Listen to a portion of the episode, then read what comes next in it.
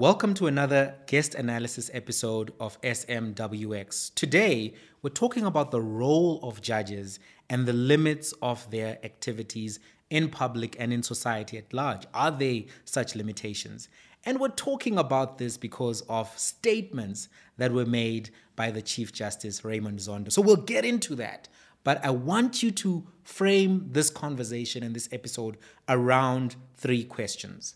Number one, do judges have freedom of speech?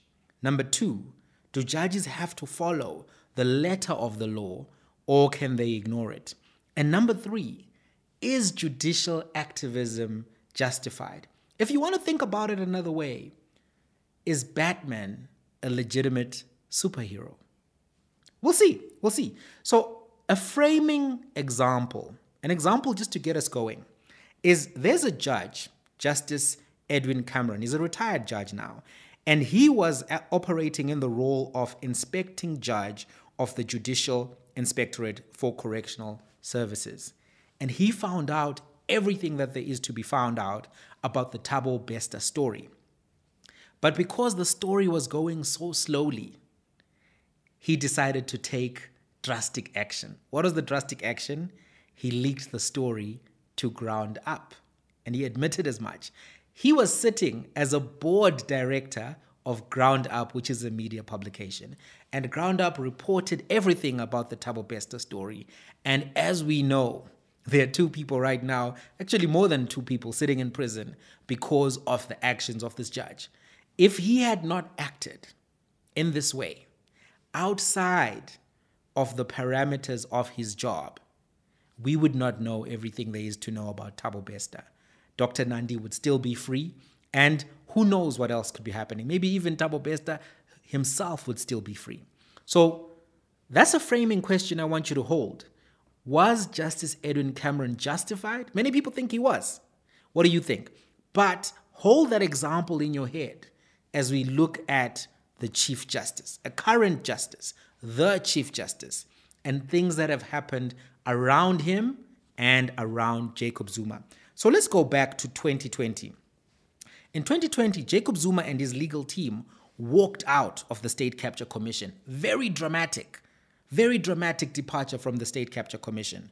And the Chief Justice, I mean, the, act, the Deputy Chief Justice, who was the chairperson of the commission, then said, We're going to go straight to the Constitutional Court and we're going to make sure that this guy shows up. So they went to the Constitutional Court on an urgent basis, asking for a compelling order to make sure that Zuma would, uh, would appear.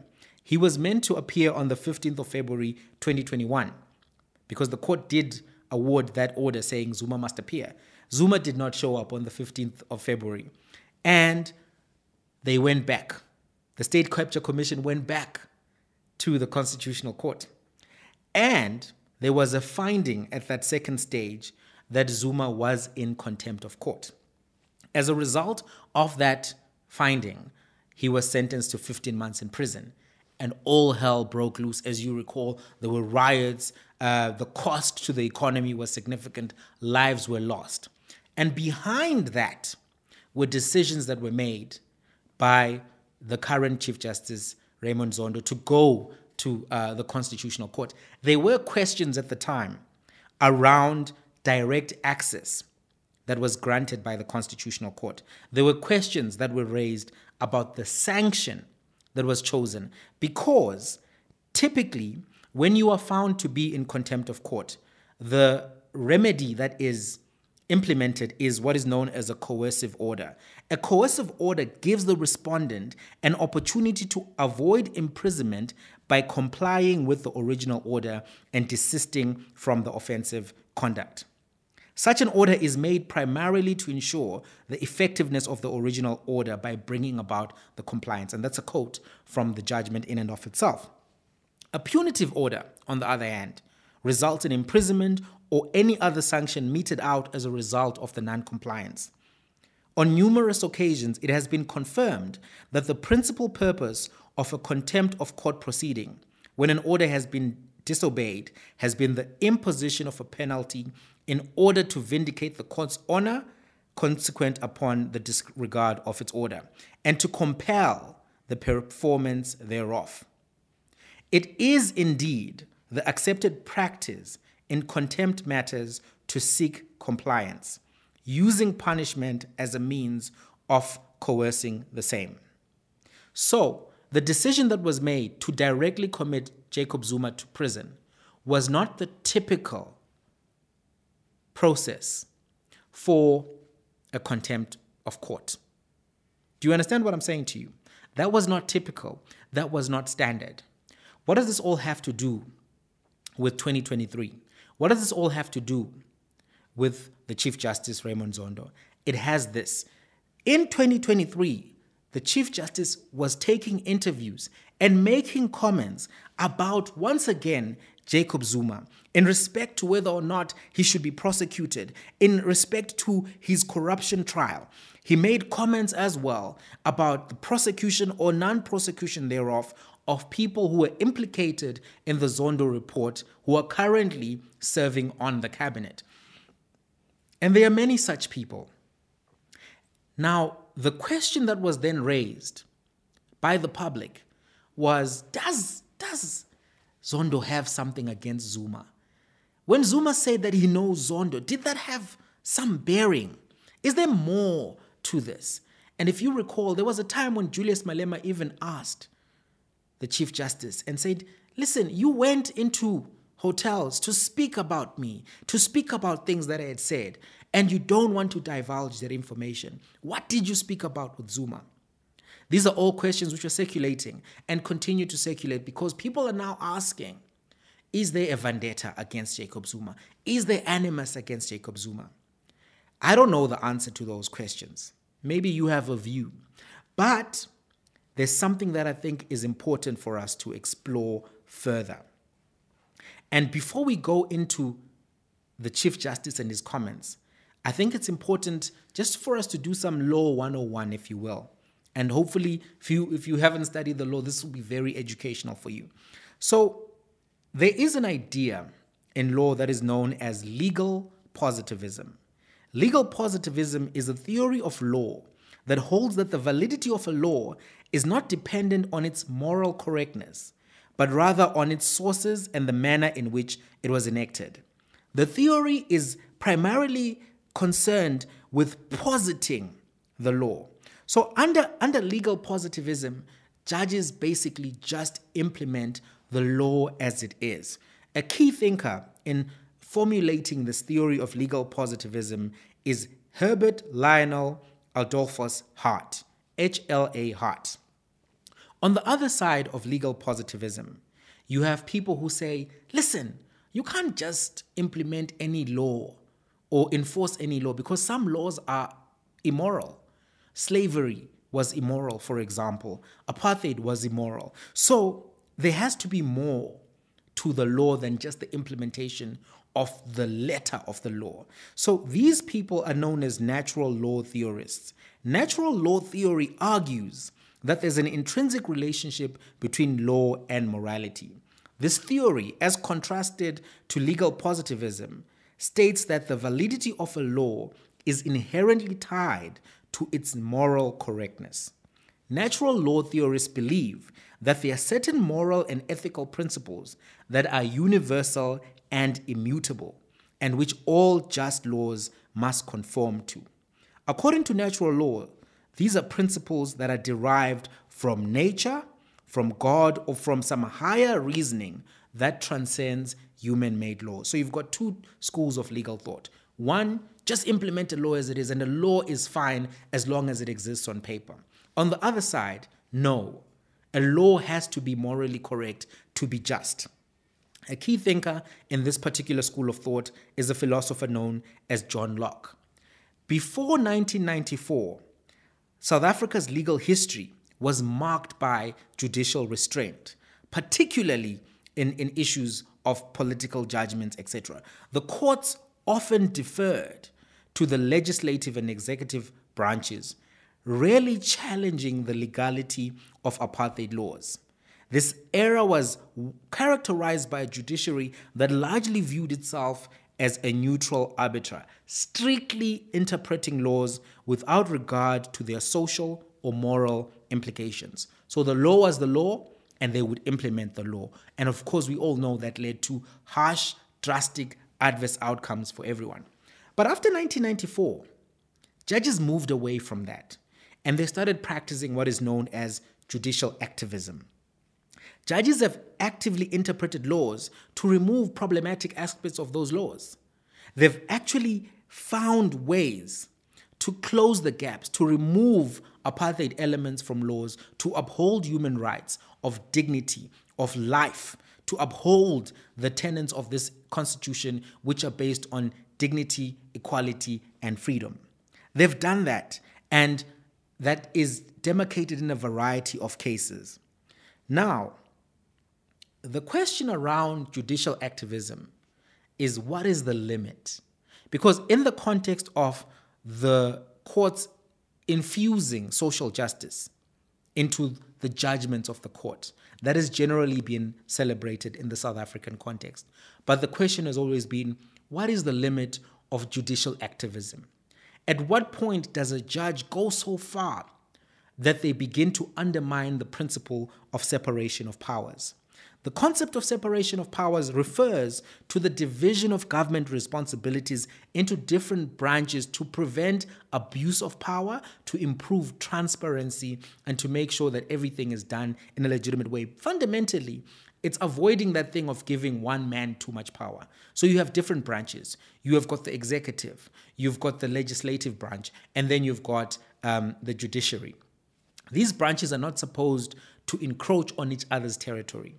But as you can see, under the principle of judicial activism, sometimes you can get a little bit close as a judge in lawmaking because you have to almost close gaps in laws that are brought before you and challenged constitutionally or whatever capacity they are challenged. So, this is where we find ourselves now with the Chief Justice. The Chief Justice was chairperson of the Zondo Commission, and he seems genuinely concerned about corruption. He listened to testimony about various people taking money, taking bribes, destroying state owned enterprises. And he listened to that information for years. And then he wrote a report along with his other peers around what should be done. But he's sitting here in 2023, going into 2024, seeing very little done, seeing the very same ministers that were mentioned in the report still enjoying political power. And he's commenting on this stuff. There is a role that he has to comment on this stuff, of course.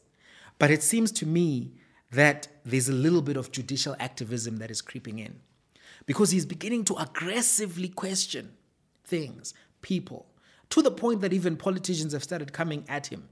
There was a time earlier this year where Fikile Mbalula was very critical of the Chief Justice. Other politicians have also been very critical of him and accused him of going beyond the, the parameters of his power. Now, the question here is Is this judicial activism justified? Remember Justice Edwin Cameron? He found out about Thabo Bester. He was like, Nothing is being done about Thabo Bester. Let me just, let me, let me. Let me leak this to my colleagues there so that they can accelerate this process. He leaked it, they accelerated the process. Everyone was shocked. Thabo Bester is back in prison. Justice was served. Is this what the Chief Justice is doing? Is he appreciating that he has a role to play bigger than the confines of his robes? Before we delve much further into that. It's important now to look at what does the law say? Because a judge, remember the core question, does a judge have freedom of speech? A judge does not necessarily have freedom of speech or activity. Let's look at different parts of um, the judicial code. The judicial code in Article 11 says that judges must have restraint. A judge must, except in the discharge of judicial office not comment publicly on the merits of any case pending before or determined by that judge or any other court. Can't comment, Baba. You must. That's what it says. A judge must not enter into a public debate about a case, irrespective of the criticism leveled against the judge, the judgment, or any other aspect of the case. So a judge cannot be on Twitter spaces saying, Itini ngintshele nina, nazini nina, mina ngingujudge. A judge cannot do that. A judge cannot go to the public and school the public. And that's what the judicial code says. And it says, a judge must refrain from any action which may be construed as designed to stifle legitimate criticism of that or any other judge. So I'm making this video right now, but the judge cannot come later and have a problem with the fact that I'm making this video and start debating on Twitter Spaces or on WhatsApp or even on TikTok. That, that's not allowed by the judicial code. That's Article 11. But there's more. There's more. And it's important for us to all know this so that when we talk about these things, we are talking from a position of knowledge, information. A judge must, uh, Article 12 says the following A judge must not participate in controversy or undermine the integrity of the institution. And that includes belonging to any political party or secret organization. And unless it is necessary in the discharge of judicial office, become involved in political controversy. We're going to come back to this political controversy thing just now. A judge may not participate in activities which are incompatible with the confidence or the impartiality of the judge. A judge may not become involved in any activity that affects the status of the judge, their independence, or impartiality. You know what, what, what court documents love to speak about, or what legal documents love to speak about when talking about judges? They love to talk about impartiality. It's a great word. Impartiality. I'm probably not saying it the way they say it in London. Impartiality. Impartiality means equal treatment of all rivals or disputants. It speaks to fairness equal treatment of all rivals or disputants, fairness. It speaks to not having predetermined outcomes. So, this is the expectation of a judge. So, when the Chief Justice goes onto a platform and makes comments about the failure of the National Prosecuting Authority to charge people, that judge is going beyond the confines of what is acceptable speech for them based on the judicial code. When they start making political comments about people that they've already been speaking about, such as Jacob Zuma in this case, they enter into political activity which goes beyond the, the, what the code says. And there's already precedent for making this conclusion. The former Chief Justice Mogoeng Mogoeng made statements about an international affairs issue based on his religion, and he was found to have violated the code for, for, for similar grounds as what the, the, the Chief Justice is doing now. He was found to have indulged and participated in controversy. He had to apologize because he had violated the code. Even though he has a right to free speech, that right to free speech is limited because of the robes which he wears as a judge do you understand? And when you are the Chief Justice, those requirements are more heavy on your shoulders because you are the leader of the whole institution of the judiciary. You are supposed to be the prime example of judicial conduct. If you cannot uphold that standard, then other judges will not even be viewed as being capable of upholding the standard. It affects the credibility of the institution. Already there are criticisms of the judiciary. Already there are many people who say they're concerned about the fairness of the legal system and that it favors some and does not favor others. That is something that already exists in status quo. In addition, there are some people who speculate that in the, in the State Capture Commission, certain issues were totally ignored. Evergreen contracts were totally ignored. some people's children had contracts and got money from Bosasa. Contracts that were questionable, totally ignored, or not referenced enough. Some companies which were implicated by other individuals for having participated in monopoly activities said that they were not going to come to the State Capture Commission. And it was largely ignored. Too many people state capture continues to this day. And when those people think about the State Capture Commission, they think perhaps certain issues were ignored so that other people who were participating in the State Capture Commission could ascend into positions of more significance, more power. So when those people come back later and are still talking about the same issues, people may be of the view that this thing was just about Zuma. This thing was not about state capture. Why are we still talking about Zuma? And that undermines further the credibility of the institution. But I want, I want us to not think about this from a Zuma perspective because it's not about names, it's not about Zuma, it's not about Zondo, it's about the principles. Going back to the principles, now you have an understanding, listener, viewer, wherever you're consuming this, you know what legal positivism is. You know what natural law theory is. You know what judicial activism is. You, you have a context, an example of Justice Edwin Cameron and the Thabo Bester case.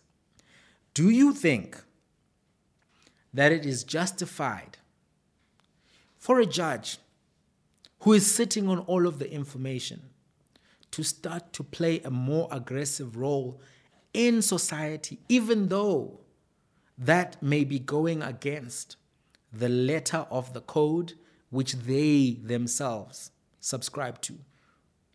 Do you think that judges who know about corruption by ministers, corruption in other spaces, people who are hearing about different types of solutions which will be offered to corrupt officials, saying, listen, this is not right.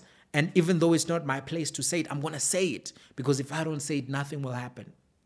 State capture was a serious issue and continues to be a serious issue. So if you are one of the people who could change or stop state capture, would you be stopped by the fact that you're a judge, even if you are a chief justice? Or do the interests of society prevail over the judicial code that you yourself signed up for? I'm not sure where you stand on that issue, but I hope that this episode made you think a little bit more sharply about these issues and understand why some people are very unhappy with the conduct of the Deputy Chief Justice in speaking on these matters in the way that he has done. Let's have a conversation though in the comments. I'll be there, Sizzle will be there. Aye, yeah, yeah.